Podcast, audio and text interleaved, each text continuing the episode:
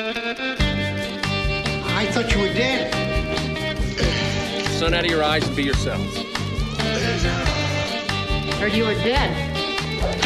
She's dead, wrapped in plastic. That man's dead back there. It was worse than dead. Must be dead. Is this a dead man, Doctor?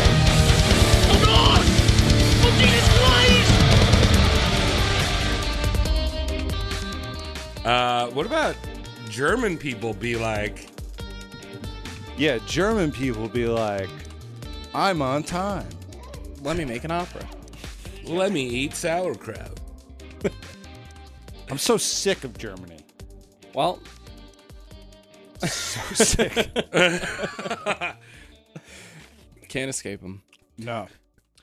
All right, um, Travis, intro the show. Oh, hey, welcome to Roast Mortem Cast, the only cast where you can watch uh, history unfold before your eyes, uh, and not before your eyes, with your ears. Ah, I'm Travis. I'm Tom. I'm Connor. That Love that tight. intro. That was Yeah. nice. Very tight Yeah, this week. I always put Yeah. a lot of thought in those intros. I use I. Chat GPT to come up with the best intros. Can't wait to unfold my eyes, ears. I think I'm gonna start after writing part two of Yeah. Wagner. Are you gonna do chat? I'm just gonna scripts? write scripts with Chat GPT. I'm just so sick of like some of these idiots. Oh, that'll be fun. Yeah, some are so much fun. I I this did. one I, I just I couldn't. I couldn't get into it. All right. my my test with Chat GPT was write a biography about George Washington. Did not get a lot of the same shit that we found out. Just saying. Yeah. They said it's as smart as a nine year old, which I assume is the majority of us on the show, maybe with the exception of Connor and anyone that listens, has the mind of a nine year old. Kind of, yeah. I work with the public. The average person is about as smart as the average nine-year-old, so so it tracks, I guess. chat's doing fine. Chat's doing fine. Yeah. Yeah. Sweet. When does it get citizenship? I don't know. I think we need to become citizens of Yeah. its country. when we can figure out how to tax it, then Yeah. it'll Yeah. be a citizen. Uh, so how's everyone's week? uh, Connor. Uh, my week was good. Uh, I had friends over for the Super Bowl, which was nice. Made a nice spread. It was the first time like doing bigger hosting at our place, so it was nice to like actually, you know, I love making hors d'oeuvres. I think it's my favorite course to cook. So I had a good time. What's your like Yeah. your your signature hors d'oeuvre? I I do I make a good plate of nachos, but for this one, I was very proud of the stuffed mushrooms that I made. Ooh, baby. It came out really well. Um, I also like doing the like doing like bread bowl dips. Didn't do that for the Super Bowl. Nice. That, those Well- were always fun to make. Yeah. Yeah. Dude, I love stuffing ground meat. That's what I call mushrooms because they're just like meat that grows out of the ground and you stuff it. It was good. Oh, I thought you meant like ground beef, like minced. no, beef. ground ground meat, like earth, Earth meat. meat. That's disgusting. That's a very Dirt meat. disgusting thing. yeah, it was delicious. I hate mushrooms. mushrooms are disgusting. Oh yeah, you would have hated these because I stuffed them with other parts of their mushroom. That sounds like dog Ooh. shit on a plate. Sounds like a baby bell of mushrooms. It's like stuffing a turkey with other turkey. That's cool. Instead of uh, turducken, it's just turk turkin Turk turkin, yeah. Or turk turkey. Uh, Yeah, whatever. but uh, good week. Had a lot, a lot of fun, drinking beers, watching the game. What about what about you, Tom? How's your week? it's been busy working. Um, I've been doing training with my buddy Joe, which is uh, good. Instead of putting on muscle, now I'm worried about moving. I need to like change from an Arnold mentality Mm-hmm. to a Jean Claude Van Damme Ah, so now you're Uh, into the flexibility, agility. flexibility, uh, a little bit of boxing, things like that. It's all very new to me. I feel like an idiot. Um, I've been working like crazy, lots of hours. I'm back in the cartoon world, so if I sound like a fucking idiot, it's because I'm fried. Sweet. Um, Sunday I took off. I went to a brewer brewery, the worst world word in English. yes, A brewery. Yeah, I- Yeah, so I got drunk at like noon and then kept drinking all day. And at the end of the day, I guess I was like stomping around so much that the bottoms of my feet have been fucking killing me. You hurt your soul. I really did. Like I'm I'm having a hard time uh, with my my left is still recovering. Damn. Um, so I don't recommend stomping too much. All right. Uh, that's all I have. Travis, Damn. How's it going? Yeah, a lot of stomping, Trev. Yeah. Uh, yeah, I was I was stomping around Tahoe. I went to Tahoe uh, on a business trip. That was fun. Um, very weird town. I went to South Tahoe and like the southern part of the lake at this place called State Line, and it's funny because it's a it's a little like quiet ski town with the gondola and everything, and literally right on the border between uh California and Nevada, there's like massive casinos. Yeah. They're just like like three like you know like 10 story casinos just right on the border I've actually been there before. yeah Yeah, I've been to that same spot with my trainer Joe. Wow. Oh. Uh, it's funny. There was like a cop standing on the Nevada side, watching all these potheads smoke. And Yeah. I'm just like, you come over here with that, I will throw over your ass in jail. Yeah. It's it's like like, how when you get into Jersey, there's gas stations everywhere because they're so much cheaper right across the state line. Yeah, So it's just like just just so fucking There it is. stupid. It's ar- like, this arbitrary line. there's Yeah. literally just guys standing there like, you better not. better not do weed over wrong with you here? See that rock? You Yeah. can't go past that rock.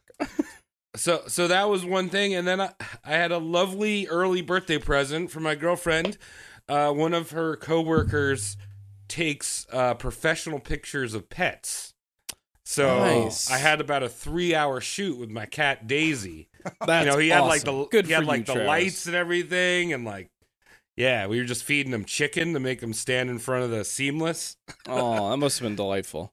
Yeah, Cool. All right. Enough cat talk. let's, Let's talk, talk about, the cat a- dog of music. Yeah. I was gonna say jazz cat, and then I realized he probably hated jazz. Dude. well, I, I don't know. I don't know. I- I mean, he wasn't alive long enough to hear jazz. Yeah, but He would have hen- hated those who invented it. Oh, know yeah. that. so he would have Uh, been an Elvis. He would have stolen it. Yeah. Tom, before we jump into your beautiful script, I want to address the elephant in the room here that we did mention last week. Can we just talk, a- focus in a little bit on his facial hair? Because he has just a neck beard. I don't, I don't know. I Pretty gotta- much. I mean, he's a really bad looking person. I think Like, ma- bad is the best word for him because everything about his look, it's it's ugly. It's uh Ah, the hair is Oh, he just- mangy. yeah, he just looks miserable. Yeah, he I wa- looks like a like a five foot seven midget. You know what I'm saying? Well, like I'm his just head doing. is. Ugh. I'm doing the artwork. I'm like, that's not a chin strap. That is just neck beard. dude. I don't know. Maybe he had something gross on his hair. He had like these breakouts all over his body all the time. Mm-hmm. Who knows if that hair was meant to cover up a bad part of his skin? Uh, probably. So definitely, He needs uh, some hyaluronic acid on that skin. He needs something. Um, the hell was I gonna say?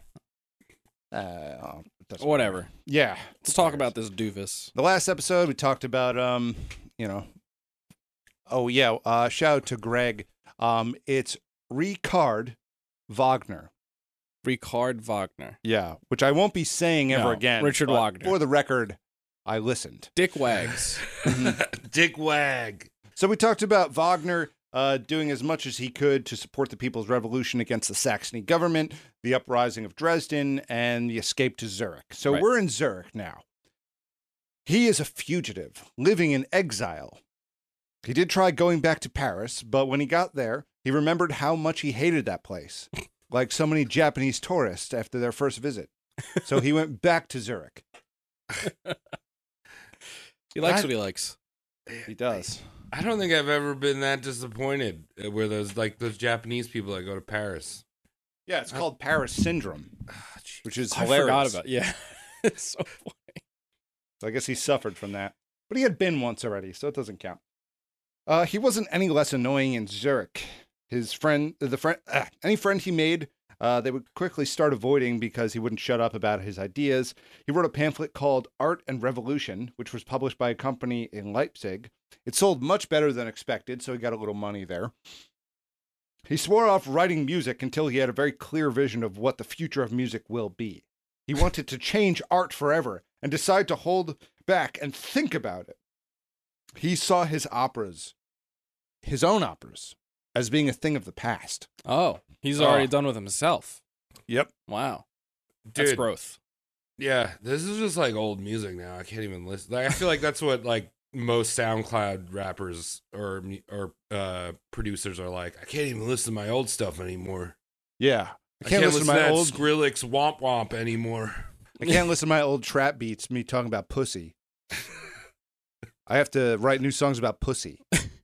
When you read that part or listened to that part of the audiobook when he's basically saying like I need to stop and wait, were you like thinking why I wish he just actually did it and I never would have read about this guy? Kind of. I mean, I was thinking about um, you know, how much uh, ways to kill myself. Mm, Um, that was preoccupying. Best you. best time of Right. day to Yeah. do that. he introduced philosophy. Uh, was introduced to philosophy. Um, he started reading some books, and he would tell people about what he thought, but it was really just like parroting, kind of the anarchist parroting. You know? Sounds like like a second year grad student. Yeah, really quite annoying. Yeah. Eternally, eternally nineteen or twenty. Right. Yeah, if you read philosophy, just keep it yourself. Yeah. Uh, the best philosophy is no philosophy. Yeah, that should be on the like a warning label like for cigarettes on every philosophy book is like don't talk about this. Just read this in silence.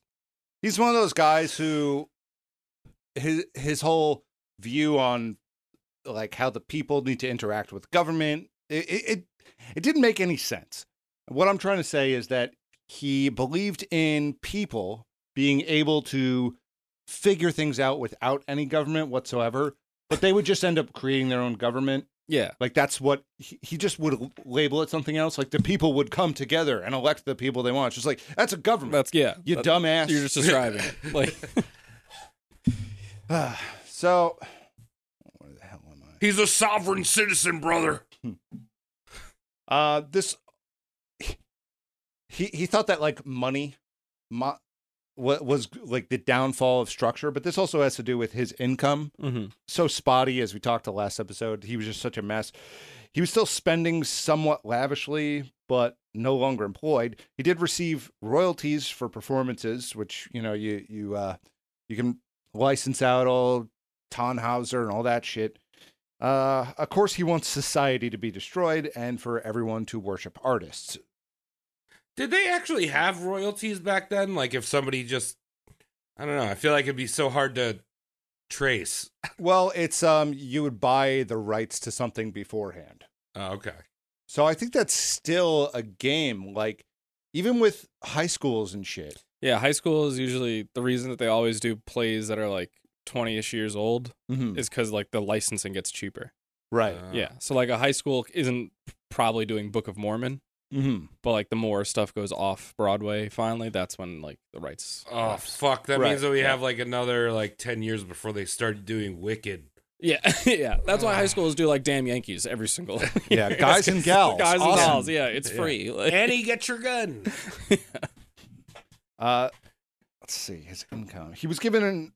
Oh, watch that. Uh, Sorry, Connor's destroying my uh, not expensive instruments. that's right. He was given allowances from wealthy patrons, but those dried up as his gambling debts were fairly public, and those patrons started catching on. They said, eh, "I'm not paying for that."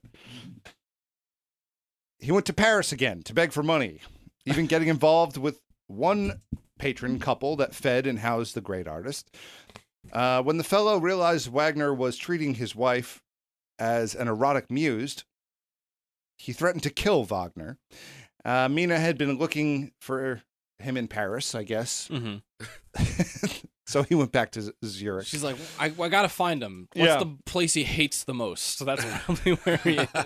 you know, for like a, such a hideous looking man, he did pretty well with lying to women enough to get laid. Mhm. Um, so he was doing that while him and Minna were together, and he was like, "Ah, "I gotta get out of here." Yeah. Often.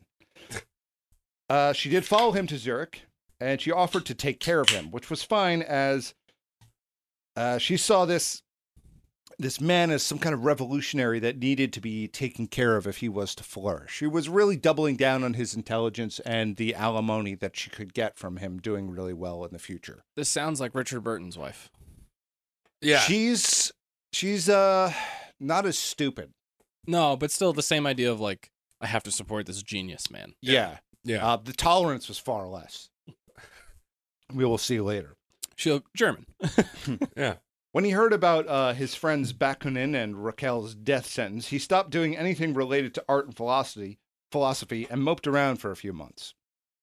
Got mope. Sometimes you got to mope. Yeah. Mm.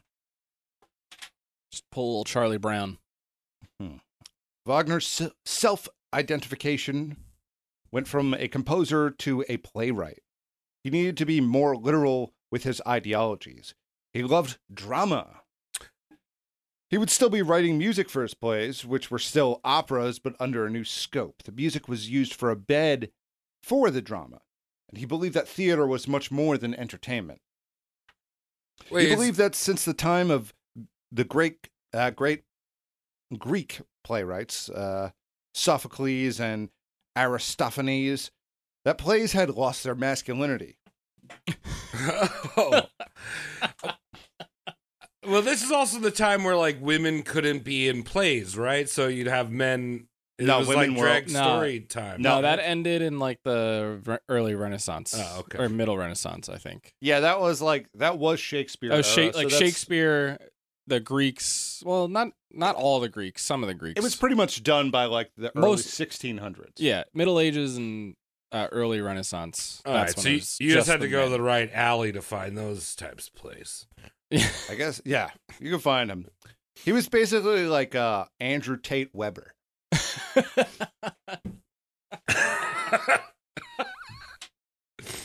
oh no, he's a Oh, top that's G. I'm a top W. Pretty much. He gained he gained these lofty ideas about building theaters in the middle of fields and only hiring locals to play the parts and limiting performances to three events that would be free of charge. All his other ar- operas were now total garbage. Yet he admitted that um, he didn't have the skill to create the vision he was talking about. Oh, he sounds so pretentious right now. He's very pretentious.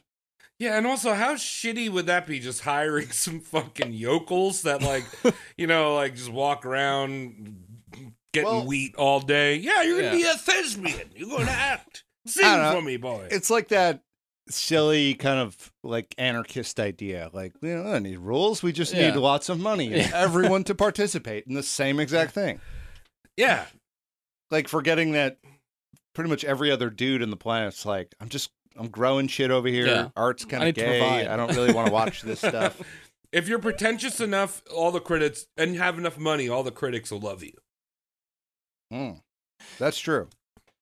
A lot of these ideas were based on Cobb's concepts of returning to roots, finding what it meant to be German, and throw off the oppressive European systems put in place to control and manipulate the German people. There was a system in control in the 1850s German German uh, uh, Confederacy, and it was with no doubt in his mind that it was put there by the Jews.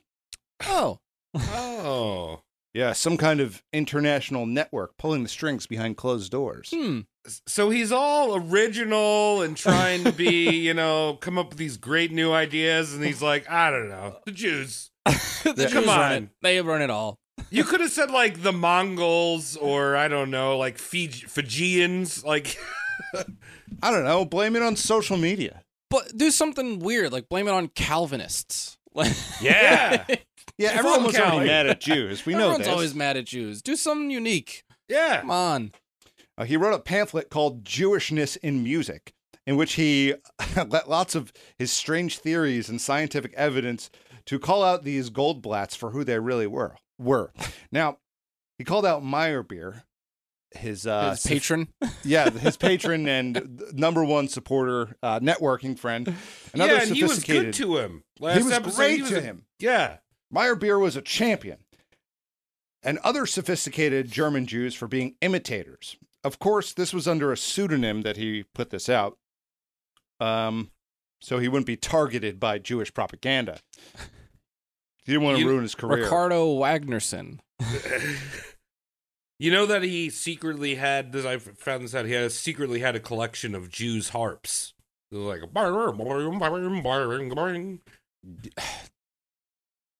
like I probably put one of those in my mouth once. That shit sucked. That was a bad thing to have in my mouth. Not good. No, it was like I don't know. It's it's one of those things. Like, who came up with this? Mm. You know, it wasn't a Jew. The article was published in 1850, and everyone knew it, it was him personally. they were like very confused and somewhat disturbed by it. Uh, as he usually did, he read the essay out loud at any opportunity he could. He read it to Minna, who was taken back, and reminded him that many of his private commissions had come from Jewish families, and they, they had been nothing but kind and encouraging, and uh, he needed them. Yeah. He's like, was- this is totally not me, but have you read this guy's paper? Yeah. Oh my Yeah. god, it's great. It was. It's not just Meyerbeer too. It was every well-established Jewish composer heard Wagner stuff, and they all were like, "This is a great man with great ideas. Oh my God. Let's god. get him some money." And he and and if he met these people, he'd be like, "Yeah, awesome, dude. I love Yeah. you. You know, you're cool." But you're one of the good ones. But you know what he's thinking? Yeah, yeah, you're okay.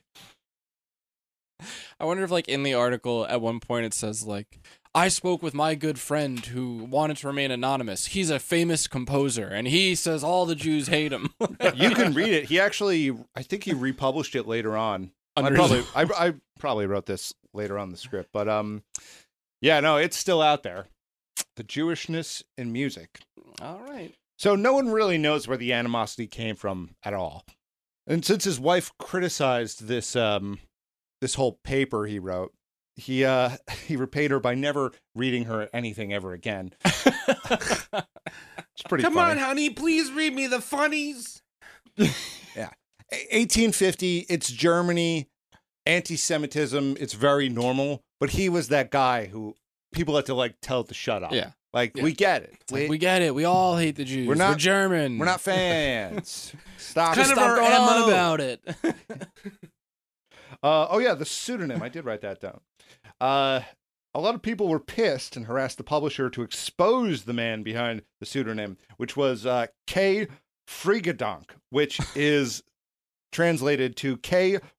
Free thought um, Oh, I feel like this is the kind of name that's been recycled by many people who back the blue oh, today. absolutely. I was just thinking this is that is that like one of Charlie Kirk's like spin-off shows or like Alex Jones's spin-off show? Look, Jones has got too much class, but Kirk and Shapiro and Crowder, those Oh, guys yeah. probably did something. Yeah, They're like, no, this means something. We're gonna stop being funny for one second. or like Tim Pool or something, you know? Yeah. Yeah. Yeah. Frigadunk. It's f- time for the Frigadunk Yeah. corner. Look, I, this I am totally not Crowder right now because I don't look like a man child with my uh, two holsters on my shoulder. I took them off, so obviously I'm not Crowder. Guns are off. Obviously. Let's get serious. Um, like I said, the dis- the the obsession with Jews was very weird. Mhm. It was not commonplace to have that uh, animosity. Funny enough, he had somewhat of a dual personality. When he was very calm, which wasn't often, but when he was calm, not only did he not talk about it, but he outright criticized organizations that were anti Semitic. Oh. So he wasn't for organized anti Semitism. It was a very personal thing for him. But most of the time, when he wasn't calm, he would be screaming at the top of his lungs about Jews. Eventually, people closest to him considered the raving to be kind of normal, and they would just ignore him. You just like learn to tune it out. Yeah, pretty much. It's like a white noise whenever you hang out with them. Do you think it, it kind of varied? Uh, he went to like a Jewish deli or something, and depending on his service that he got in the morning, depending on the. He's like, oh my God, I forgot my pickle. I mean, that Fuck would them. explain my Mexican rage, I guess. I mean, it's not that frequent. But the one or two times it's been food related. Uh, his friend Franz Liszt disagreed with his uh, ramblings, but believed his music was going to change Germany for the better. He obtained a grant for Wagner from the Grand Duke of Saxe Weimar Eisenach, a German state that welcomed Wagner and his ideologies. The grant was for Siegfried's Tod, a play which he quit writing because he believed no woman would be able to embody the lead role. I don't know. He finished it later on as part of Oh a my series But um, This guy's so fucking weird. Yeah. he is. They've got to, you know, they've got to just have these massive assets. And I don't know if our technology's there yet. Well, he does finish that opera later, and it's in this series called Der Ring des Nibelungen, oh, which is Der Ringen des Nibelungen. Yeah. you know that one. Yeah, I watched the. We had, it was like we did a German literature class and we watched like a bunch of different versions of that opera. Yeah, I mean everyone knows Flight of Wait. the Valkyrie. That's from Yeah, that's that from it. It's series. the Rise of the Nibelungen. Wait, Uh, that's the one where they pass around a German smut videotape, and then if you watch it, you die three days later. yeah, Der Ringen.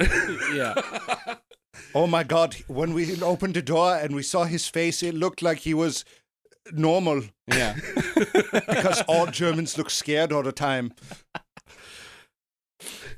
Uh, Yeah, that's the that's the his most probably his most well known one. No, yeah, it's a four. It's a four part Yeah, opera. It's uh Das Rheingold, uh the Valkyrie, Siegfried, and Twilight of the Gods. Gotterdammerung. yeah. so, so I have a personal beef with specifically this opera. Sure. Um, this opera and the art surrounding it, this whole like you know uh, Norse and Germanic heritage. This Yeah. is where the Vikings got their horns on their helmets. oh, I did hear about that. Yep. That Up is- until yeah, uh, Vikings never had horns on their helmets. But for whatever reason, when the Germans kind of tried to revive this, they, I guess they, there was a few examples where like it kind of looked like they had horns. So like, oh, they all must have wore horns. Um, that probably was directly related to Wagner because he was obsessed with that Norwegian lore. Yep. And that's what all this stuff was. And he had a big hand in costumes and all that stuff. Like he was a full picture guy. Yeah. So I could see that. Dude, this guy was just trying to go to the horn party. He was like, I don't know what make this shit look cooler. Give them rhino horns on their head. Let's put it in their pants. Yeah. That'd be sick. Uh, so he was just tinkering around with this massive undertaking when he started writing it, and then it snowballed throughout his career. Wagner held another view that I considered almost uh, as broken as his attitude towards Jews. This is a personal take, guys.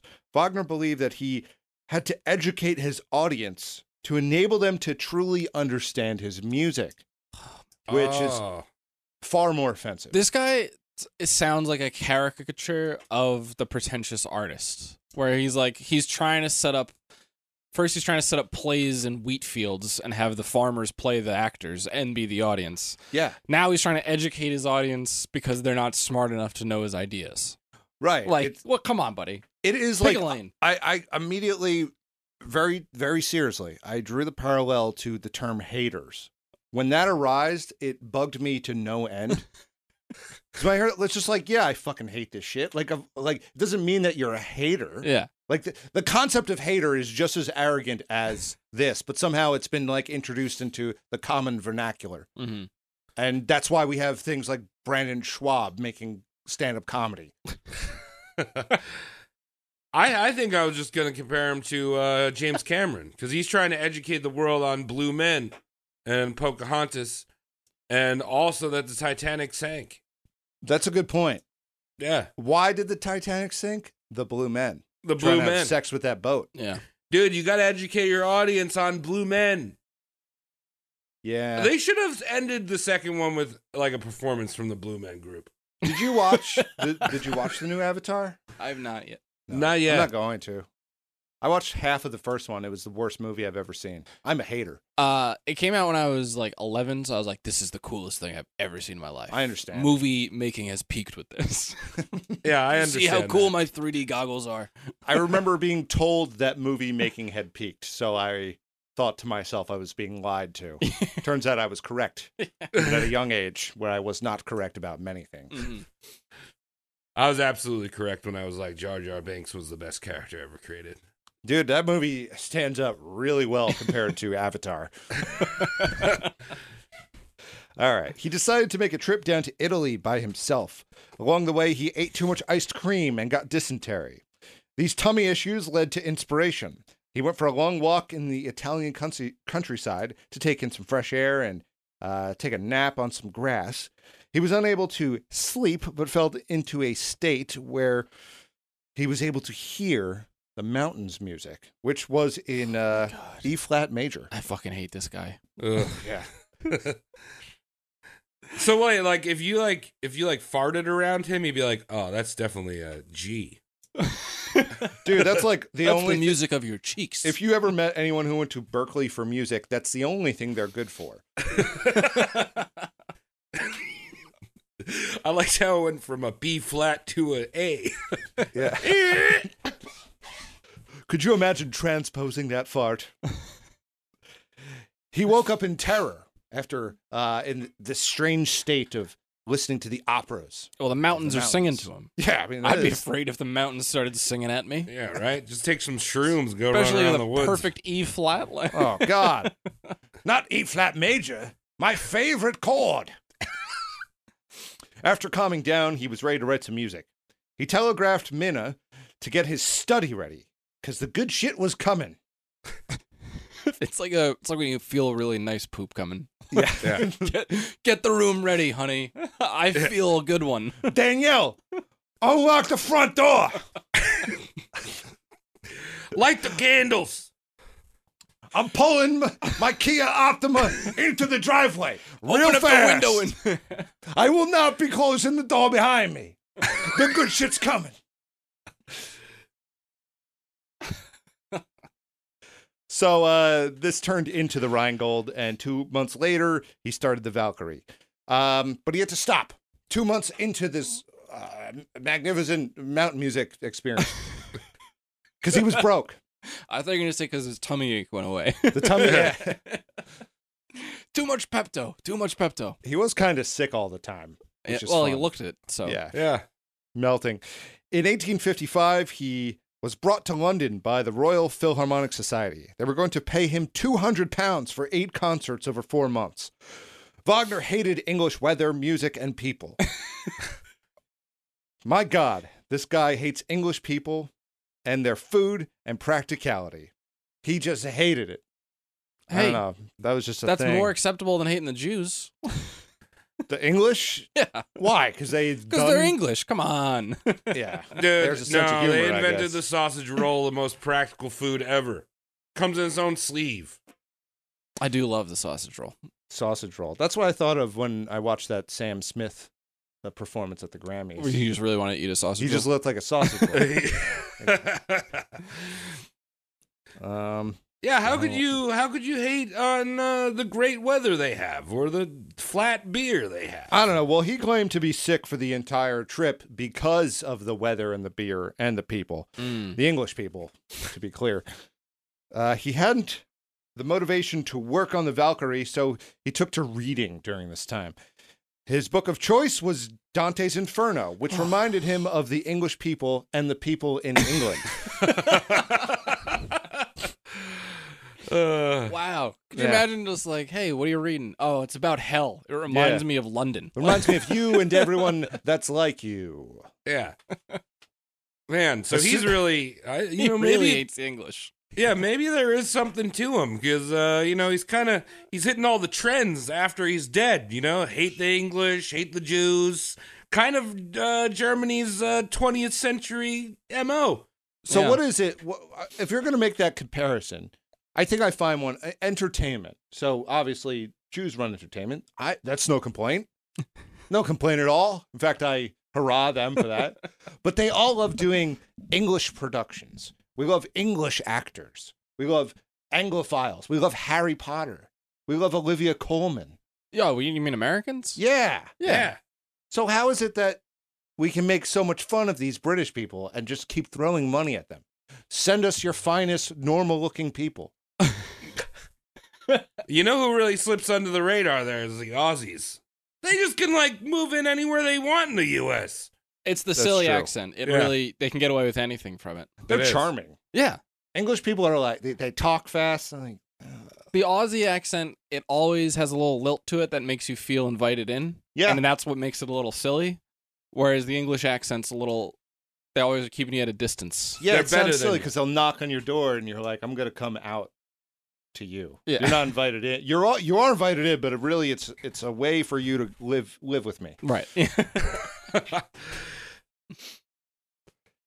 As soon as he could, he headed back to Zurich. He got really into Buddhism and some other philosophy about sexuality and uh, the meaning of all that stuff. This was based on the reading of Arthur Schopenhauer, The World as Will and Representation. Wagner claimed that the study of his book changed his life for the better. The book laid out the idea that music could be the ultimate spiritual aphrodisiac. Oh, You know what else? Uh, sure. The the Buddhists have uh, a very popular German symbol involved in their culture. That's true, yeah. Very true. well, so do the Norse, but yeah, It's an easy shape to come across. yeah. Um, Wagner and Minna were invited to live on the dime of a wealthy patron in Zurich. Uh, uh, he was a merchant, a silk merchant. For three years, the merchant's wife, Matilda, caught his attention. His brain was so engaged in passionate fantasy that it didn't matter if he banged her or not. He just liked the idea of thinking about her all the time. They Ew. probably banged at some point. In fact, they definitely did. And he wrote a lot of music for some lib- librettos that she was writing. Mm. Okay. That was cool. When he was 43, he had just finished composing The Valkyrie and was constantly broken out in a rash all over his body. Oh yeah. Can take that oatmeal. This is the good stuff. Yeah.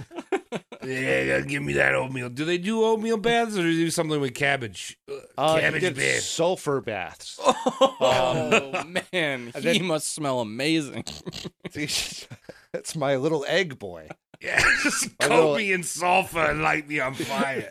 I have a huge rash. Let me bathe in the worst smell in the world. He he was able to manage his rashes at one point with just water. I don't know why he didn't just start with that, like bathing more. Hey, you, what do you think the sulfur baths are maybe giving you a rash? Nah, can't be. nah, they're good for you. Then I go Hand me to the that mineral box of spring that definitely the beavers don't shit in. But uh, It's like condensed egg they would use, you know, like powdered milk. give me that egg yolk. I gotta sprinkle it all over my body and look like the guy from Sin City. Yeah, you see that new uh, jacuzzi that that Carnation came out with? Oh, lovely Carnation So- instant breakfast jacuzzi. It's basically how he lived his life, just smelling like an egg. On his 44th birthday, he had a revelation and was disgusted with the, uh, the current drama um, that he was working on, Siegfried. So he walked away from that one for 12 years, Jesus. even though it was highly anticipated by his contemporaries and some of the patrons. He began to work on another opera, Tristan, inspired by the writings of his benefactor's wife, Matilda, working her letters into the libretto. wow.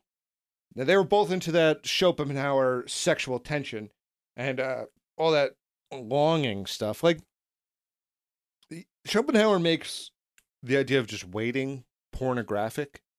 He was very controversial. Is he just edging? Kind of, yeah. He was like kind of Steve just- Jobsing, like you know, I'm gonna put my my penis inside of you and not come. But instead, it was more like I'm just not gonna put my penis inside of you and think about coming. But I'm gonna think about it. Yeah. Think about it. He's just very good at ghosting. Just like all about the texting. Yeah, it's like, oh, I just matched with you on uh, Tinder. Now I'm just gonna text with you. Mm. Never meet up. It's good. His wife was watching this weird relationship happen. He wanted to bang her and was essentially writing about how much he wanted to bang her, but claimed they weren't banging, so it was totally fine. And basically the epitome of all German art. Right. Not only is it fine, it's revolutionary, wife. Okay. yeah. so, so you're preventing it if you stop us. Yeah. So if uh, Germany ends up, I don't know, killing a bunch of Jews in like, I don't know, 80 years, it's Yeah. on you. No, I think if it was that, he'd say you'll have me to thank because I was allowed to go through with all this. Well, I think he would kind of be like, look, you're always complaining about me Oh, he turned he turned he it on turned her. it around. He turned it. Yeah, on. Yeah, exactly. You gotta Like- flip it. He didn't use his argument. He was Right. like, "Look, I'm always ranting and raving about this shit. You know, who knows where this is gonna go if you don't let me write these pornographic images into my dramas, okay, honey?" It's just titties. Come on, it's just titties. Everyone has them. When Wagner uh, finished the music for the first act of Tristan, he wrote a steamy letter to Matilda, which was intercepted by Minna. Minna confronted him furiously. Wagner was confused. Did she know nothing of art? No, no. Well, when she she went out uh, for an afternoon in the spa to uh, you know blow off some steam or get steamed or whatever. Um, when she came back, what the hell did I write here? Oh, when she came back, Wagner was like, uh, "All right, we're gonna we're gonna stop doing this." And he sent her back to live with her parents in Dresden, uh, which is good move, I guess, if you're trying to bang someone that you're living with and your wife is there. You're right. This would be an A plus move. Mm, I guess. Yeah. Yeah. I mean, it's hey, you're all mad at me for making art. I can't have you on my shit for making art all the time. So you're gonna go live with your parents, okay? All right. I'll give you a stipend. I'll send you your money.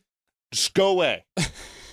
A man needs to smell like eggs, and you're preventing me from smelling like eggs. Right. So Minna agrees to go, but she pulls a real fast one. And that afternoon places some ads in local newspapers, putting everything in their apartment for sale for very, very cheap. Oh, Yes. yes. Nice. Good revenge. Yeah, it's pretty funny. Uh, now my collection of Buddhist scriptures. So Wagner comes home later that night. He's just like, "Where's all my shit?" She's gone. Where's my bath? So he, yeah, he can't. The, the bath is gone. Probably my tub. His eagle, eagle clawed, bear clawed, whatever tub. It's gone. So he goes down to Venice to swim with the gondolas. Ew. he had acquired a celebrity status in Venice, and the locals would bother him all the time. He became far less social because of this, as you would guess. You know, it's got to be annoying. yeah, sure. Venice was under Austrian control, which was the least strict of the German Confederation states, but still, um, the police were like keeping an eye on him. Okay. Right. So technically, they could have practiced a warrant and sent him back, but because it was so lenient there, they were like, "We're just gonna watch you." It's a all the time." surveillance state, not a police state. Yeah, kind of. Yeah. Well, and also they're all wearing those masks, so you can't really tell who's who. Yeah. The Venetian masks. yeah, they got big nose. They got. Oh, that's why he got. He, they had the huge fake noses on the masks. Yeah. He went to go inspect the and Jews he's there. freaking out. Yeah. yeah. Well, um, there They're was. also good at making glassware for butt plugs. Is that what they do? Yeah. For they're known butt for their glass. Venetian glass. All right. I didn't know that. This is news to me. Booty holes. um, Saxony tried extraditing him, but uh, the locals basically just lost the paperwork every Yeah. time. They're like, "Yeah, we like him around." Um, he worked on Tristan there until he could no longer handle the watching eyes and headed off to safe, racially pure Switzerland, where he worked for the better part of a year. Good. Upon Tristan's completion, Wagner headed to Paris to put some operas on and make some extra money. In Paris, the opera sold well enough, but critics they they never got invited. I don't know whoever was throwing these things on. So what happens is, is when you don't invite a critic, the critic says that they went and then just bashes you. Oh, so Mm. wait, wait. So you don't in, you don't invite them at all, or no, you so them? you're supposed to invite them. Right. It's kind of like a uh, especially in Paris, the opera houses in Paris. Oh, Paris. but they would lie if they weren't invited. I- and I guess for whatever reason, whoever was managing these events did a bad job, Mm. and like somehow critics just got totally skipped. So Right. they So- just left them off the guest list on accident. So Pretty much, now, yeah. Yeah. Now I know when I open up my Chipotle franchise, I have to invite the critics yeah. to try out our barbacoa bowl. pretty much, I mean, he put on Tannhauser, um, and was furious that no one in the Paris company had read his manuscript on the performing of Tannhauser. Remember we talked about that last time. Yeah. That was that book that no one ever wrote, the least read book. It's to uh, how was to that do the one your that job. was like? Was that one about like involving his sister or something? No, it was the one. Um, so Tannhauser was like, I don't remember what the fucking opera's about, but basically he wrote a manuscript that was to be shipped with Oh, right. the right. manuscript Sent with for everything. Ta- for Tannhauser, telling people how to do their jobs, Mhm. basically, and Mm. everyone laughed, and uh, that's fine. All right. so he was mad no one had read that. the production was being funded by the self-proclaimed proclaimed emperor of France, Napoleon III. Wagner hated the man but needed the money, so he went with it. The product, production was a nightmare because he couldn't find the talent to bring in.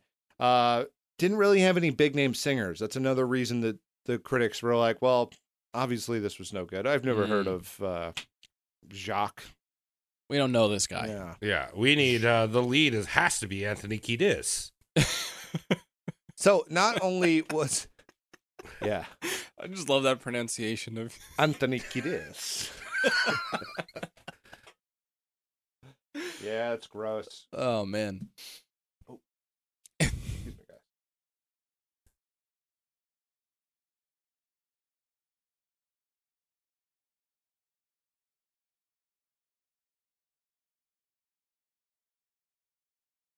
Okay, sorry about that.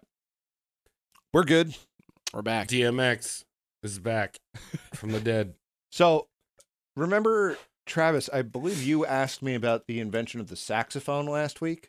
Yeah, the most looked it up. important instrument in civilization. Yeah. Right. Um, so it turns out that whoever was running this Tannhauser was like, hey, we can't get as many French horns as you're required. How about some saxophones? Whoa, Yeah. Dude, as a. French horn player, that is a a great move. You think that's a great move? Because I Yeah. think it's an instrument for like jazz presidents and pedophiles. I think, yeah, well, that, and also if your audience is made of bees, you've got an audience of bees. I think the French horn looks cool. Yeah, and it sounds cool. Of all Yeah, of, like the brass instruments, I think I don't know. I think it just looks cool. Yeah, you have to fist it in order for it to work. Yeah, I, I agree. I think it's one of the coolest horns out there. Yeah, I Um, played baritone in band. nice. Yeah, that was Yeah, fun. I, Very I played. I played French horn with that tiny. They had to make the mouthpiece the tiniest fucking thing, and I got these big ass lips. I Not a good you- move. I, I remember you had some very great chops on a French horn, so much so that it translated to uh, you playing a funnel very well. Oh, I yes, I I, I evolved into funnel playing. uh, Wow. in my early twenties. Yeah, Travis would uh, funnel two or three beers and then immediately take the funnel and start playing through it. Nice. Uh, solos that would last six, seven minutes. You They could have awesome. seen me. At, yeah, you could have seen me perform at Carnegie Hall in behind the building. Well, maybe one day you'll perform with Anthony Kiddis. I would have uh, loved to have seen what you could do with a vuvuzela, Travis. Oh, dude, dude, I can you rip could have made that thing sing. Yeah. I was shocked first time I heard Travis play a funnel. A funnel. It was amazing. now the the uh, conductor brought in for the drama couldn't keep time for the life of him. I don't know why they picked this guy. So Wagner offered to take over and almost caused a mutiny because everyone hated him. Napoleon wrote him a letter explaining that he needed to remove himself from the production. He obliged and attended the first night with some friends to see what a shitty production they had done with Tannhauser. And uh, upon arrival, the tickets he was promised were not at the front door. Oh, nice. Good move by the Oh. people putting on the show. He managed to get in, but he just sent all of his friends home. Yeah. Pretty cool. also, Um, imagine just getting a letter from Napoleon being like, Yeah. you got to get away from your opera, bro. Like, Dude, I'm trying to watch an opera. You got to get out of here. It's like the most long-winded, like um, someone talking through a movie, yeah. like and just being brutally honest with them. Dude, you have to shut up. hmm I you was- gotta, you but really it- but it's a month in advance. Like I'm trying. I'm gonna watch this opera in a month, and I don't want you bothering me. yeah, I was thinking like when you're throwing a party or something like a bachelor party, and there's that one guy that's a downer. Oh Like, yeah, come dude. on, man. Uh, uh, oh yeah, I hear they're doing uh, the bar is really fun. Then everyone goes off and does drugs somewhere else. Yeah. Well, either way, uh, none of this is important. it was just to make royalty money. He was Yeah. beyond Tannhauser at this point. He was. Remember, it's an old opera to him. Yeah, All it's music was trash. dead before his tummy ache. Yeah. Towards the end of 1861, the warrant for Wagner's arrest had rescinded from all the states except for Saxony, his hometown. And you'd think he'd be psyched about that because he all he did was talk about like how sick Germany was and how like the German people were fucking awesome and the Jews were just bad because they were fucking with the German people. Um, but by the time he got there, he was kind of jaded and was like, you know, Germans, it's just one of those things you have in your heart. It's not like about where you are. Okay. So So he's talking pan Germanism? yeah, something real stupid like that. That Um, sounds like anyone that has moved from another state to New York and then moves out of New York. Like, yeah, you know, I'm like a New Yorker at heart, you know? I yeah, lived there for three years. yeah. Isn't that weird? You you know you could you could take the kid off the BQE, but you can't take the BQE out of the kid. he was granted the funds to produce Tristan by Louis II, Grand Duke of Baden, and offered to pay for the finest vocalists in Vienna.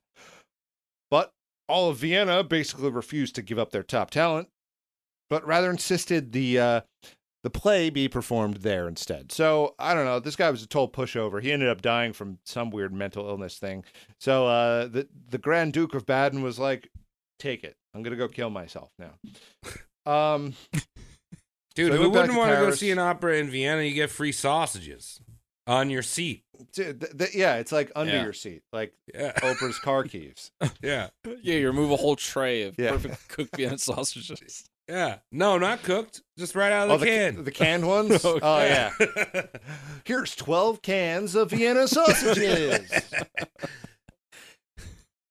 so he goes back to Paris because he's still technically living living there. He has to wrap up some stuff, um, including. I love how he hates Paris and he's been there for the longest in this like wayward journey. dude. He doesn't. He never really leaves Paris. He's always popping in and out of there.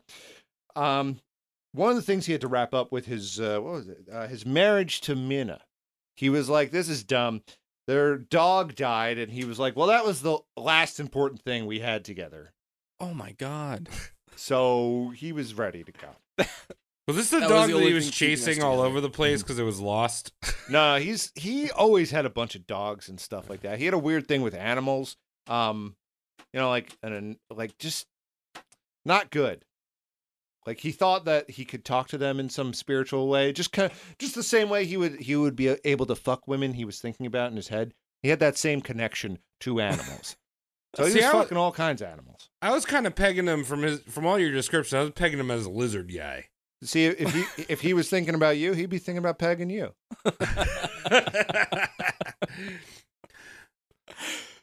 When he made it to Vienna for a rehearsal, the tenor slash lead role became ill, so they couldn't practice. The opera had gain, also gained a reputation for being unsingable. See, the range was too wide, like broad or something. So, oh shit! It's that Fifth Element song. Yeah, it's that one. so that song that you heard in Fifth Element, that's what he wrote. And Oh, um, cool. the reason they weren't able to, to just find another tenor is because it's so difficult. Oh, it just it I was it took me that long to figure. I just had a blank look on my face for a yeah, you while did, yeah. because it was I was trying to think of the Fifth Element song, and it took me forever for it to finally click. dude. Yeah, Now you and then got that it. now I got it. yeah. Yeah, now I then got there's it. all that that video of that. Chinese lady that can sing it. You seen that? I that? never saw that. It broke. She broke the human lung and vocal cord. That's Wow. sick. Yeah, I want to do that. dude, she might be the sixth element. The Chinese element. Yeah, Pokemon? the rare earth mineral. He headed back to Venice to find inspiration, which he found in some performance called The Assumption of a Virgin. I didn't write who that's by. Um, he was ready to start uh, writing after seeing that. Die Meistersinger von Nuremberg, his next piece. Uh, he started that. Let's see. He started that when he moved back to Paris again, of course. Uh, looking for some royal loving as well. He wasn't just going to Paris to write. He, I guess, fell in love with this uh, Australian socialite and Wagner wanted to be around her. Uh, no one really knows if they were lovers. They definitely have correspondence, but um, she's an interesting character.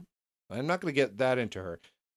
Wagner was not permitted to stay at the embassy, the Austrian embassy, with her because her father-in-law was a violent lunatic, Ah. and uh, and and kind of her words in a roundabout way, she was saying we can only have like one lunatic in an embassy at a time. so you have to stay away. Yeah, so I don't know. It seems like I can't tell with that one. Usually, you can tell if these people are banging from 150 years ago, no problem. But Yeah. he left Paris because he couldn't find anywhere to live for free. He started writing all of his friends demanding money to allow him to live and work. Most of them declined. Oh my god. Dude, he would totally have like a GoFundMe set up like, ah, it's so hard to be an artist. Yeah, he'd probably do one of those fake cancer ones and get Oh, called yeah. out for it. Yeah. later. I meant cancer as an art form. Cancer as the astrology symbol. I Did you guys am hear- a cancer. Did you guys hear about Wagner? He's got bad cancer. Real bad. He smells like an egg. He left Paris. Uh, wait, wait, I wrote that.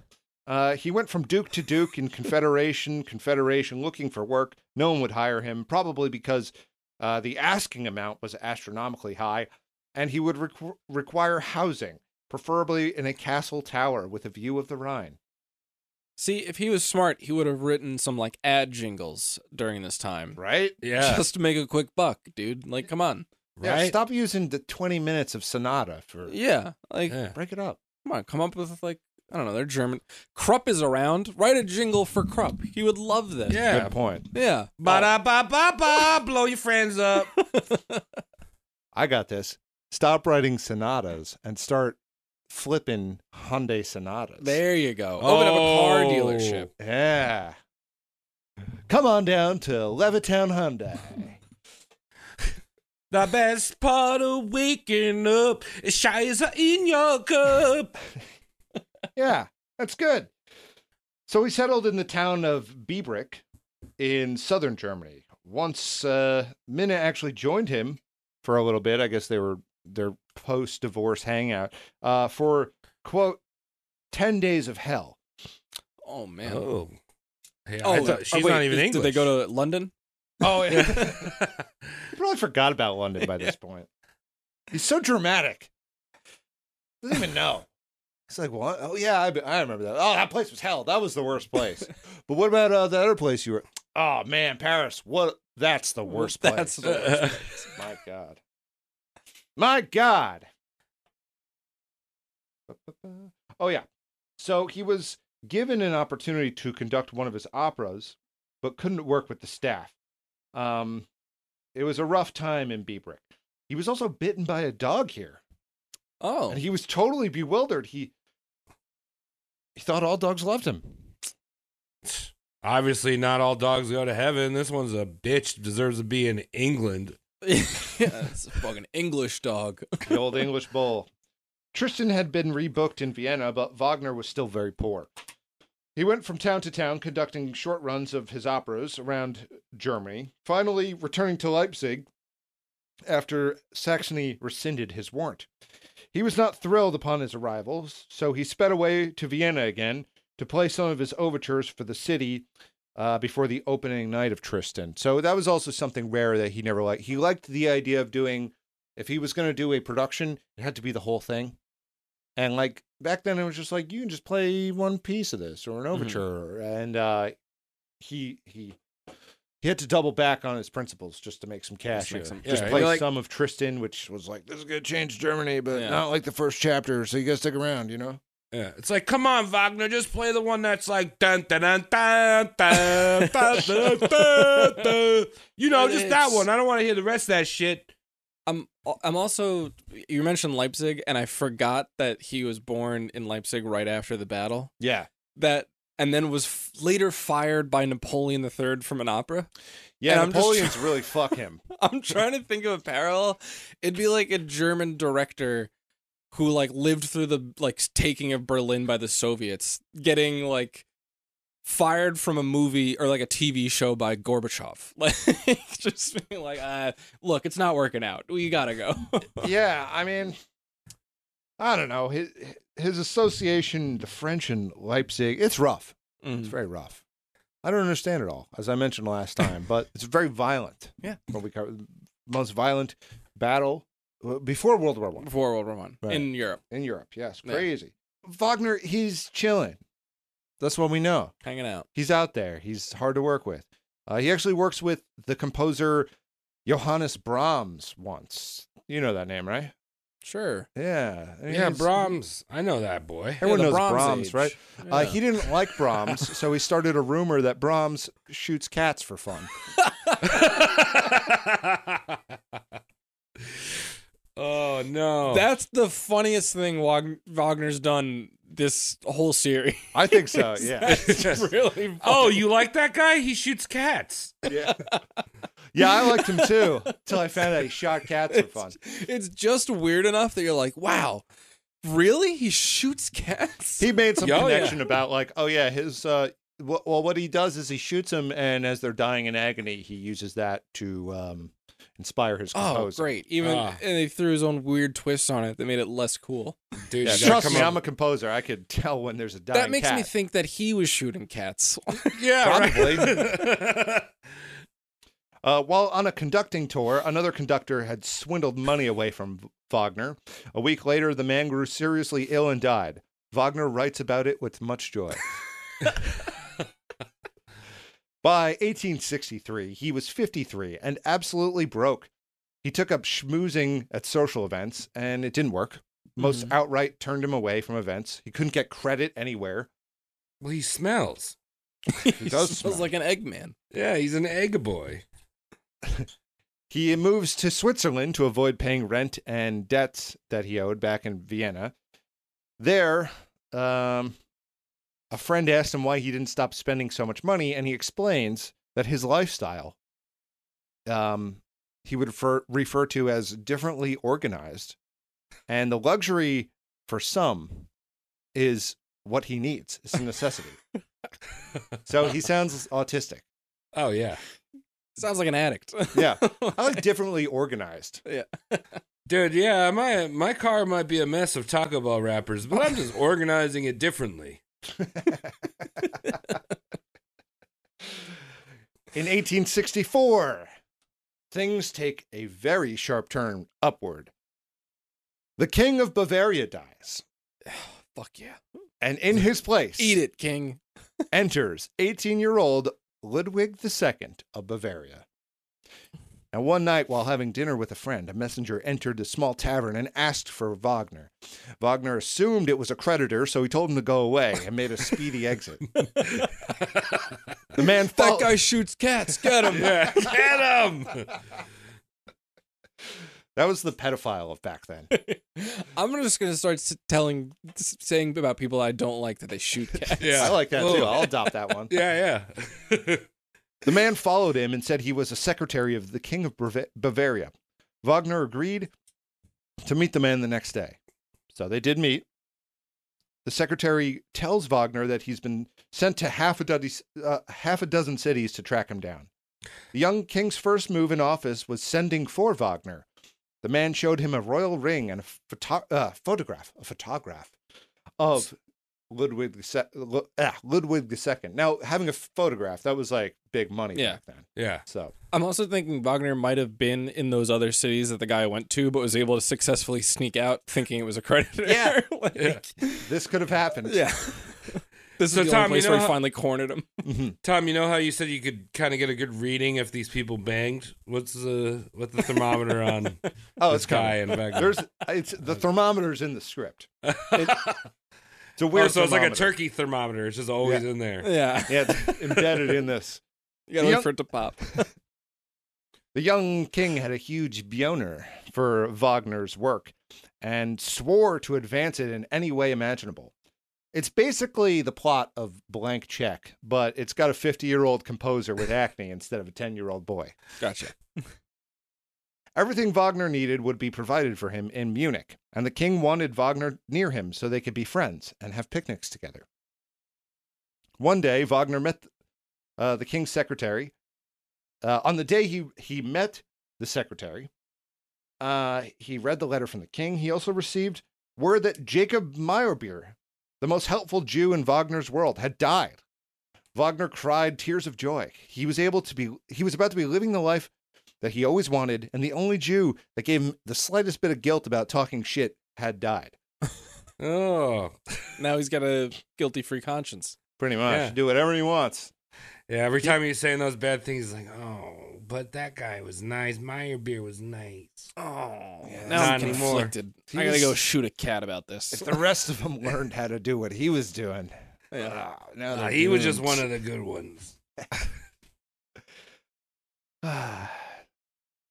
Guys, remember, this is a man at an all time low.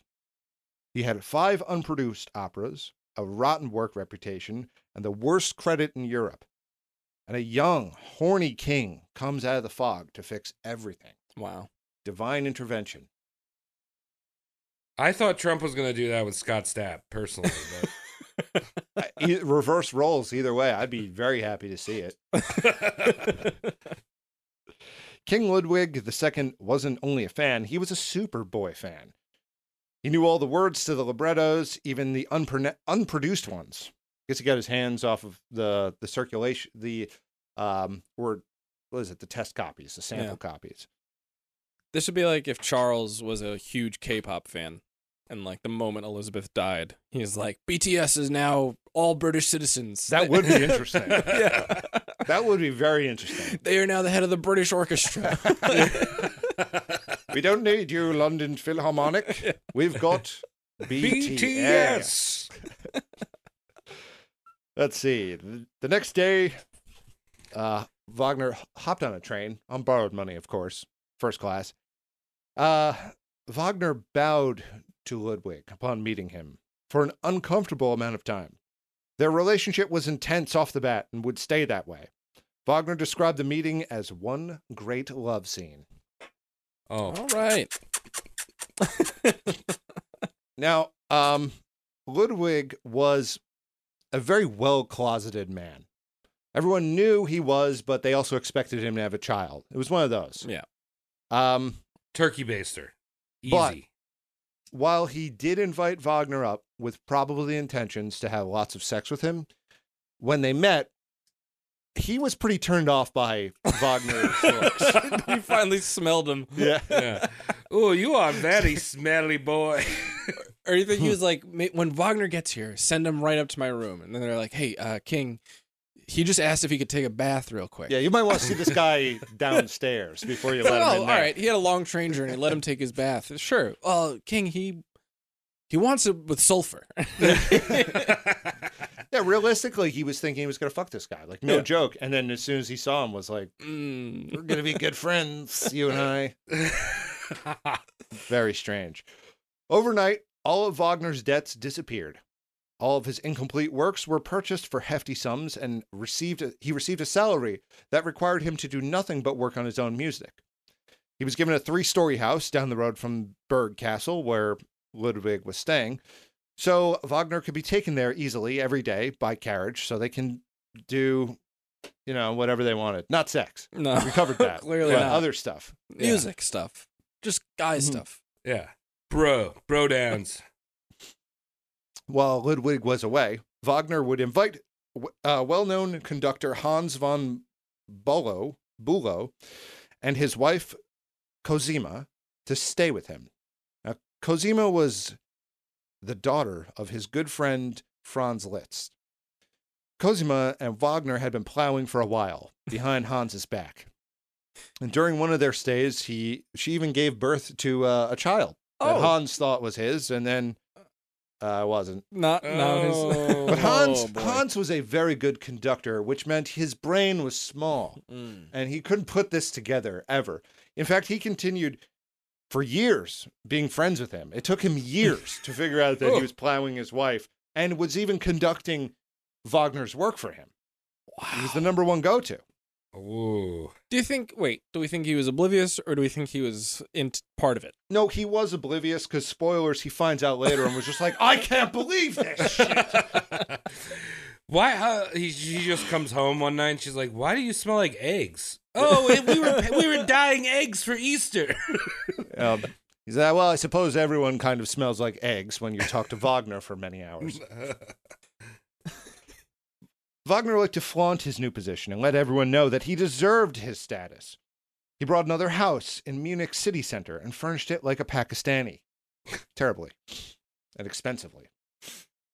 He then took on the task of retaining uh, retaining every opera performer in Munich. He wanted to retain the right to train them in the new way of doing opera. So a lot of people are like, "What are you talking about? Like I've been doing this for years."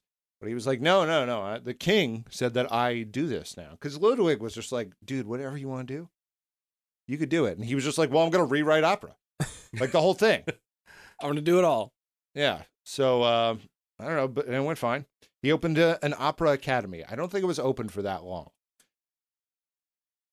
Next, he demanded a new theater that would accommodate his unusually large orchestras and stage shows. He worked closely with an architect, and as soon as building began, Wagner started scheduling performances, uh, his operas only, of course. Uh, as you might guess, Ludwig and Wagner had made some enemies. They were spending more than their state could afford, and the parliament was working to get Ludwig to stop. Wagner was enemies with Prime Minister Baron von Karl Ludwig, uh, Baron Karl Ludwig von der Pfordten. Pfordten. Uh, too too German, too wordy. Way too wordy. But this Baron guy was like, he was not a fan because he remembered Wagner from the Dresden uprising. He was like, dude, Mm. yo, 12 years ago, you were a fucking cocksucker. Yeah, Fucking on my shit, dude. you're an anarchist. Yeah. Dude, I'm Well- here. I'm here. I'm a full blown capitalist. I'm the Red Baron. Everyone's gonna know who I am. Put me in your oven.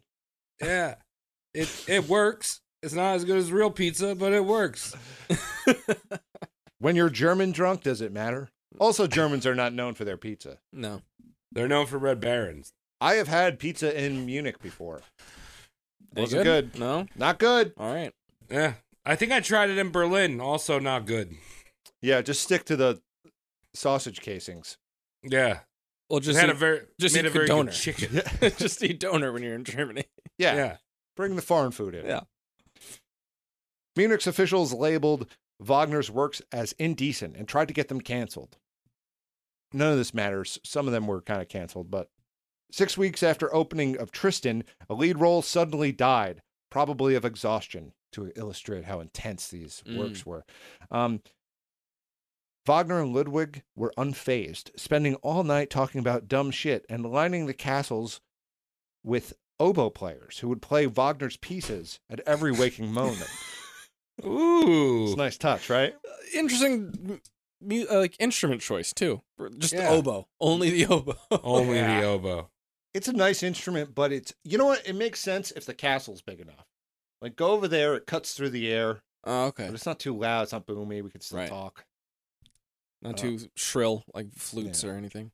Yeah, they're they're a pleasant instrument. I'd probably go with the hurdy gurdy. Dude, you'd have your head cut off if you were around Wagner talking about herd girds. Wagner got uh, more involved in politics.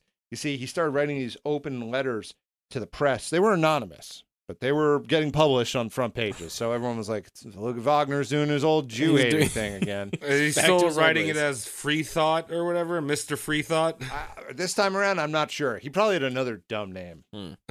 Dare Egg. Or Yeah. Das, das I. I think that's Egg. I. Das And- Ei. Yeah, I. Das, Das Ei. I- Eventually, the local government uh, forced Ludwig to write a breakup letter to Wagner, as he uh, they basically were like, "We're we're gonna make you banish this guy, and you have to do it." Yeah, because it was a um, what do they call that? Uh, what is fuck? Why am I blanking right now? Um, parliamentary monarchy. One of Oh, those constitutional monarchy. constitutional monarchy. Well, no, Yeah. parliamentary monarchy is a thing. I've heard, they're both dude. Because Britain doesn't have a constitution. I've said, I've said Another way reason to dumber make fun of the. English. They don't have a constitution. There's no formally written down how their government works. Yeah, that's, that's why, why they're, they're all wearing wigs and shit still. yeah, and they're being zapped by uh, all those Samsung cameras they've installed everywhere. So the Constitution's like, this guy's a dick. Get him away from this man. yeah, Break up with your boyfriend. pretty Yeah. much. That's what He's happened. not my boyfriend. They're like, you he smells stop. too bad. You gotta stop spending money on this shit. Um, he Ludwig didn't have any real power. Just the same. Just Right. kind of the same way royal Just the rich Yeah. guy. Like we have to keep you here because of the paperwork. um, so once again, we have Ludwig in exile, but this time it was in style. I think he was fully funded by Ludwig. He was sneaking him some monies. Uh, the king had come to visit him one week for his birthday, and that caused a big outrage in Munich. Everyone was pissed off about that. I don't know why. He sucked. they, what's how could you get mad at someone that's you know you know is going to fuck up that much? Yeah. Um, but it didn't work out for old Wagner because somehow in all that the uh you know people talking about the king and him hanging out too much one guy i don't know his name but one guy in the press was like oh yeah and you've been fucking cosima and i was like oh shit so hans von Bülow, he was like i i can't believe this I'm shocked. i'm so Oh. shocked right now he actually threatens the newspaper editor to a duel Do you think he like Whoa. read this? He read this in the newspaper and like storms into his bedroom and like he's underneath the covers hiding and he's like, "Do you bel Can you believe this libel they're writing in the paper?" Is like as she's in the bed with him. Oh yeah, this is that's exactly what happened. So Well- he he gets so worked up, he challenges the editor to a duel, then goes up to Switzerland where Cosima is with Wagner, and he's like, "You guys got to tell me this isn't true." And they're probably like in the middle of kissing. Um, they denied everything and signed an open letter condemning the press. So So, and this is where the opera, the classic Wagner opera came from. Uh, it wasn't me. Yeah. right, Performed by Shaggy down the road, but originally that was Wagner. art has no memory. Okay, we know that art is imprinted, Yeah. but we do not have the Yeah. ability to remember art. It's like he goes to the newspaper and is like, "When I went to Switzerland and I saw them coming out of the pool, they were naked and they swore that nothing happened." Yeah, they wrote a letter yeah. With ink. They told me that's what they all do in Switzerland. She had a bunch of white snot on her face. That's gross. Who would want to sleep with that? So, uh, very fortunately for Wagner, and not so much everyone else in Europe, um, Prussia, the, the Prussians invaded the rest of German states, and uh, the interest in Wagner's wiener kind of faded. So he kind of dodged a bullet. The press had to start covering real stuff immediately. I Uh, feel like look- that's what happened with R. Kelly, and then it all just came back in. 'Cause He was like, he was like really ripping it during the war in Iraq. Yeah, we had to wait till we ri- withdrew from Afghanistan to, to All right. properly prosecute R. Kelly. Yeah, Yeah. let's get rid of this pedophile. That's all it takes. We're- All right, uh, Mr. President, the last helicopter's out of Kabul. We can now charge R. Kelly with crimes. I mean, if you think about it, like the L- R. Kelly thing did kind of coincide with the whole Epstein thing. So, like, he was kind of like the black Epstein, and it definitely got that community off of his back. the, the whole Clinton yeah. people and the, you know, Gates and all the elites. Tom Hanks. I didn't know that. He was on the flight logs to Epstein Island. Oh, I saw them all. co- I didn't see that. That's great. Wow. Yeah, I've got it. I downloaded him on my computer, which, I just saw like Now- Alan Dershowitz a hundred times. I was like, I'm getting bored of reading this. yeah, you get a lot, and you're like, Jesus Christ, look at all these keywords. okay, enough of that. Where am I? Oh, yeah. So Ludwig comes crying to Wagner about the pressures of being king in wartime. Wagner told him to man up and get his army fighting. Uh, On the Austrian side, of course. oh boy. Uh, this pan out did this did not pan out well, as the only thing Ludwig was able to do for his military was uh, improve the uniforms and uh, provide no strategy, and the generals just kind of had to wing it. Hey, look good, feel good. You know, Yeah. But you, you know they're generals. but you figure it out. Mhm. I I Yeah. figured out how they look. They look great. You figure out how to make them fight. Wagner was uh, basically so relieved this whole thing was happening because he's like, ah, now people aren't paying attention to my fucking scandal. That's totally sweet. Uh, plus, Minna, his wife, ex-wife, who he was paying alimony to, she had a heart attack, died. So he's like, this is Oh, the this best is- day ever. Everything's turning up Wagner. Yeah. So Cosima was somewhere between moving in and pretending to love the other guy. right. Like she was legit there. I don't know. Let's say sixty days of every quarter. It was a lot of time they spent together. And Bülow just didn't. He wasn't able to put together, even though it had blown up already. Wagner and Ludwig's relationship started getting on the rocks, though. Uh, Ludwig had wanted to see Wagner's opera, you know, The Ring, the one we talked about, four piece, and started to remodel one of Munich's opera houses to accommodate the first act or two. Wagner was furious because it wasn't what he envisioned and saw it as an overstep of Ludwig, even though he had paid for the production already. So he technically owned it. Wagner wanted a new theater built for the ring, and Ludwig didn't have the money since he was building uh, basically a Disney castle. We actually did an episode on Ludwig II Yeah. a while ago. He's an amazing character, um, total goofball. And uh, if you didn't pick that up already, just go back and listen to Yeah. that if you haven't heard it. Yeah, he just made the Disney castle. He's all into adult Disneying. Yeah, it's like the archetypal. I think it, it is what Disney based the Cinderella Sleeping ca- Beauty. yeah, yeah. the Sleeping Beauty castle. That's like the one in Magic Kingdom. Yeah. It's based on this castle. That he made. It was built in the 1860s. it is not a medieval castle. It's off by 400 years. amazing. Yeah, it's fantastic. It's a gr- that's a great one. Go back and listen to that. There's this fighting about the operas, all that shit. So Wagner just publicly boycotted it, which was kind of funny. Um, a lot of petty fighting. By 1870, Cosima got divorced from Bülow. I guess it clicked, and uh, she did marry Wagner. Um, it was a 33-59 split, so Okay. nice, nice range. Not the worst. Rating. Right. No, she's over. Thir- once you're over thirty, Yeah, it's, it's like, all mm, it's all gravy. Yeah, they were a weird looking couple though, because uh, we mentioned his shaved look. Um, Oh, yeah. shaved ape look that he had. Mhm. She looked like uh, a toucan. She was. She very, looks elongated. She's very long. She's like she looks like a cartoon character. She looks like um, she would be Olive the- oil. Yeah, olive oil. olive Oh, oil with right. toucan Sam's nose. Amazing. Really, like an astonishing large nose for a woman. Uh, yeah, I don't know if that would say that's Wagner's type. Well, I mean, it's maybe it's forbidden. Mm, Yeah, forbidden Yeah. fruit. Yeah. Yep. Either way, they did work together. She created an environment that he could uh, thrive in, which required having lots of fresh fruit laying around to bring color into the room, a lot of perfumes. He would wear only silk and would be surrounded by satin. So, as I mentioned before, he really did become a Pakistani man. So he got a house down in Hicksville. Yeah. Uh, yeah. Some kind of white Mercedes in the driveway. Wagner's followers became somewhat cult like. They wanted to see glimpses of the mad composer. He he had like that status now. He's in his older age, and people are like, oh, this is a great composer. Yeah, you know, now you know, watch legend. out for him. Um, and also this was after a period where he had all this. He wasn't he wasn't in debt anymore. People kind of forgot that. People just saw him as this, um, like he deserved all the great things he had. He's out of the headlines for his scandals. So now everyone's just like, yeah, what a cool guy.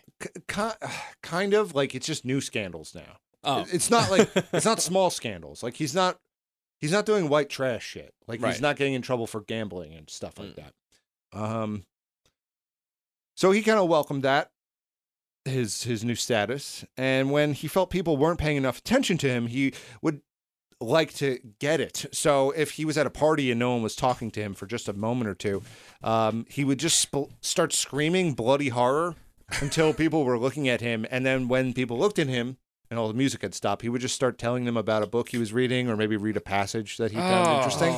That's like, ugh. Yeah. come Child on, boy. man. Uh, he would sing at every party, which he wasn't good at, but the guests thought it was fun because he was very animated. He was a good actor.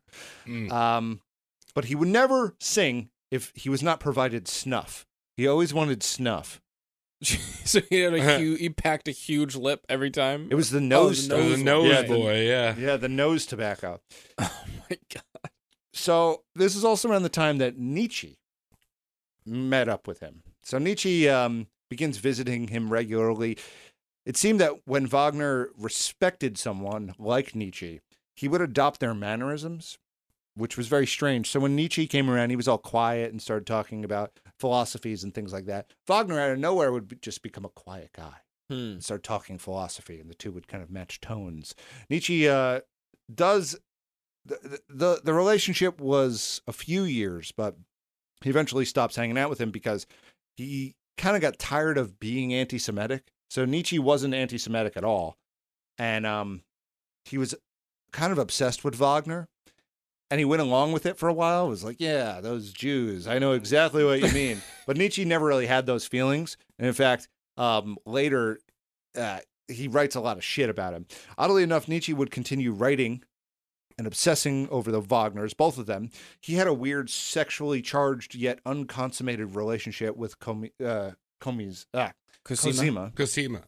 Right. So it, like Everyone the- likes them long ladies. he was like um you know Wagner would be out there going like I love you so much I just want to be inside of you like Yeah. you know I'm going to write a whole poem about this you know Nietzsche would like stare into a corner and just be like I'm thinking about my own penis entering you spiritually Uh, what what uh, it- they what- had the same kind of weird shit the Right. approach was different what really is a penis? Wagner decided to move to a place called Bayreuth, a small town in southern Saxony. He wanted to build an opera house. The town liked the idea and gave him the property to build a house and the Bayreuth Festspielhaus, which is a festival house. This is the building which Wagner will best be known for after he dies. Mm. Um, Ludwig had warmed up to Wagner again after a year or so and gave him some startup money, but he needed to bring in a lot more. So he started touring all over Europe to raise the money. In 1872, the foundation stone was laid at Bayreuth Festspielhaus, and Wagner societies all over the world would collect money for him um, because the touring started taking a toll on his health. So that's Mm. what you do. You just set up little fan clubs around, and you have like one guy you send a letter to who go, tells all the other guys, "Hey, Wagner needs money. Give me your money," and then they wire it to him or whatever. Wow. Right. So he's like pushing merch without merch. Kind of, yeah. That's a pretty good way of phrasing that. The Opera House took four years to construct, during which Wagner finished Twilights of the Gods, last one of the uh, the Ring. The God of Dameron. Is that what it's called? Yeah. I'll always forget that if I'm not looking at it. the God of Dangana. Vagina dangalang. The building was first opened for the premiere of the complete four opera cycle of Der Ring. Uh, it was considered the bid- biggest theatrical premiere in history. And everything that could have gone wrong that night did. First night, anyway. uh, all the stage crew problems, they existed. Curtains were lifting too early, singers were coming out late. It was pretty shitty. Uh, but people did not mind the technical issues. They saw it for what it was. There was already this, like I said, there was the cult following. There was a little buzz. Now people Right. just wanted to go see what Wagner was up to. They're probably like, oh, Wagner meant to do that. Like the curtains, Yeah, like this we're is part of supposed to come up there, right? Probably, yeah. so after the f- the four night performance wrapped, Wagner fell into a deep depression. The theater was in such financial deficit that Wagner had to release Twilight of the Gods and the other operas to uh, publishing, uh, the publishing circuit, Mm. which he swore he would never do, but I guess it got bad. And it didn't help that Nietzsche had released a book called Human, All Too Human, where he psychoanalyzed Wagner for the uh, weirdo he was and called him a con artist and a theater kid that broke into music by wearing people down. And he kills cats. Yeah. and in my conclusion, I think he harbors a fantasy of shooting cats. Now, initially, Wagner didn't read the book and wrote a letter of congratulations on the publication. oh yeah, I read the book. It was so great. Congratulations. Can I put that on the sleeve, Rick? Is that oh, all right? That would be awesome. If I got that, yeah. I'm doing this on the second pressing.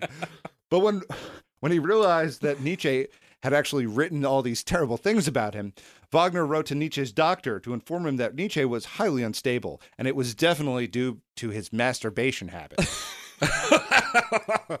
Dude jerks off too much.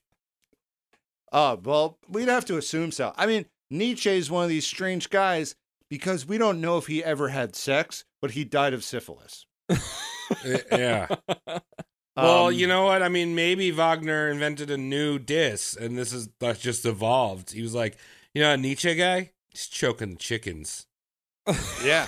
um, I mean, we also did an episode on Nietzsche, and um, it was a weird one. These weird, these Germans, The Germans are strange. Yeah. so bizarre. Uh, Nietzsche never wrote a book again without covering Wagner in great detail and how it pertained to the book. I mean, there was two books he wrote: uh, "The Case of Wagner" and "The Birth of Tragedy." Oh no, the, the Case of Wagner. That's one, and the other one, "The Birth of Tra- Cad." Wow, No, what did I do here? I wrote something dumb. Anyway, he wrote two books that like pretty much highly focused on him after that. Okay. And um one of them was the birth of tragedy in the case of Wagner. Dude, he's pulling a prequel. He's probably like, this is how he was born. Something like that. now Wagner actually started thinking of moving to the United States. Oh. Okay. I, But- there's plenty of anti Semites here, too. Yeah. yeah. He proposed to the uh, American Wagner Society that if they put up a million dollars, a million dollars in 1870, Oh, he's he's a grifter at heart. He really is. Yeah. he is. So he goes, hey, if you guys could put together mm, a million dollars, I will take half of it and make a house that would be acceptable for me. Yeah. And the other half I will put into a fund and maybe pay you guys back with that fund. Because the first part of the fund is paying off all my debts here. yes. Yeah, it's not like in 1870 we weren't trying to rebuild the country or anything. We could really use a good Wagner. Yeah. to Yeah. unite us in the most violent time of American history. Yeah, yeah. So he keeps moving around. Uh, he, he, uh, spoilers: he never goes to America, never even visits. He keeps moving around for climate and inspiration purposes. He worked towards the 1882 Bayreuth Festspiel, uh, Festspielhaus Festival. Um, and he went to unveil the opera Parsifal. I have no idea what that one's about, but it was basically his last opera. All right. Not surprising, many Jews made the funding and talent possible for the event. Womp, They, they kept sticking by.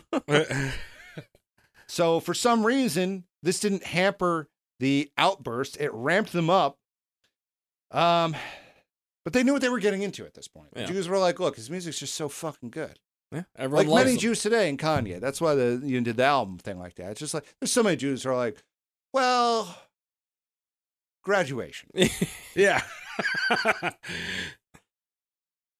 So they knew it was happening. At 87, uh, at uh, 68 years old, there was no conversation that he could have without interjecting the subject of Judaism. He just couldn't, like, Oh man. he couldn't order a croissant at a cafe without saying Jew like 10 times. It's awesome. Parsifal was booked for 17 performances. Wagner was somewhat pleased with how it went. He didn't know how to measure the success of it while it was happening, because strangely enough, those hardcore Wagner fans, they started their own thing where they wanted to not clap during the segments, the songs, the sonatas, all that stuff. They would not react because they were afraid that they would make too much noise. It would be something Oh, subtle Trying they to would just miss. consume it on their Ooh, own. These yeah, are a bunch yeah. of freaks. I don't like them. Yeah, Wagner's like, well, what the fuck is that shit? Like, I just Yeah. wrote all this stuff. I want to hear some clapping. In fact, Yeah, at one, one of the performances, uh, after one of the pieces, he yells, "Bravo!" And someone next to him is like, "Shh," not knowing it was even him. It's Those great. people are like the opposite of the people that clap at the movies. oh, when the yeah. movie's over and they're like, woo, yeah. yeah. Who are you clapping for? I Robert know. Downey Jr. Come on. Yeah, he he has a he listens in on every Yeah. screening. He stood in front of the green screen. Um, on the last performance, Wagner snuck into the pit and uh, at the, the third act, the very end, and stole the baton from the conductor, Hermann Levi, a Jew, uh oh. and took the piece home for the uh, festival's wild conclusion. Oh, There dude. I thought you were like he went to the pit and started throwing elbows. Wall of He was death. pretty pretty close to it actually. After he went to Venice for a winter vacation, um, he loved Venice. I mean, he's mm-hmm. been there a bunch of times. So he goes for a winter vacation, and he dies of a heart attack Oh. while Whoa. fighting with his wife. now that takes place on fe- February thirteenth, eighteen eighty three. And I think know what you're thinking. February thirteenth of eighteen eighty three was a Tuesday. No, I was thinking, were they fighting over where they were going out f- to Valentine's dinner the next day? And he was just like, damn it, the Jews invented Valentine's. Day." Right. Well, it's hard to get down. I didn't write anything else, but one thing I do want to add is that February 12th, the day before, he met up with the composer, uh, Levi, who he had stolen the baton from, Mhm. and he hugged and kissed that man nonstop. He just kept hugging and kissing him. So imagine that. and then dies of a heart and then dies the next day of a heart attack. Oh man. I'm gonna say Levi did it. oh yeah, uh, maybe arsenic on them cheeks. yeah, dude.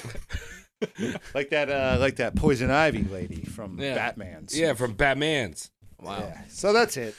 I that's I don't want to talk about this My, guy anymore. my conclusion is he probably shot some cats. Yeah, he definitely shot cats, and he definitely sounds like the most pretentious high school kid that just never yeah, grew he up. He really is just a theater kid. He's just a Yeah, fucking yeah. theater kid that never grew up. Yeah.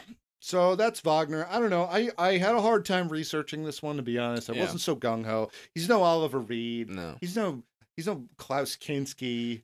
I think he would he would have been happier if he moved to America way earlier and just grifted out west. That seems like where he really would have been happiest. Oh, absolutely. He probably would have I don't think okay, I think he was a lot of talk with the America thing, not just because the million dollar, you know, Right. shoot off. Um I think he never spoke any English. Mm. and he always needed a translator in all these places he went. Well, when he was in Switzerland, I think you know the S- Swiss understand German, vice versa, kind of thing. They can get around. Yeah. it's close enough. But um, yeah, the idea of him actually going to America is just stupid, and it got mentioned a bunch. And this, it never happened. I don't know. At one point, he met the Emperor of Brazil, who came to see the show and was like, yeah, "You people are fucking awesome."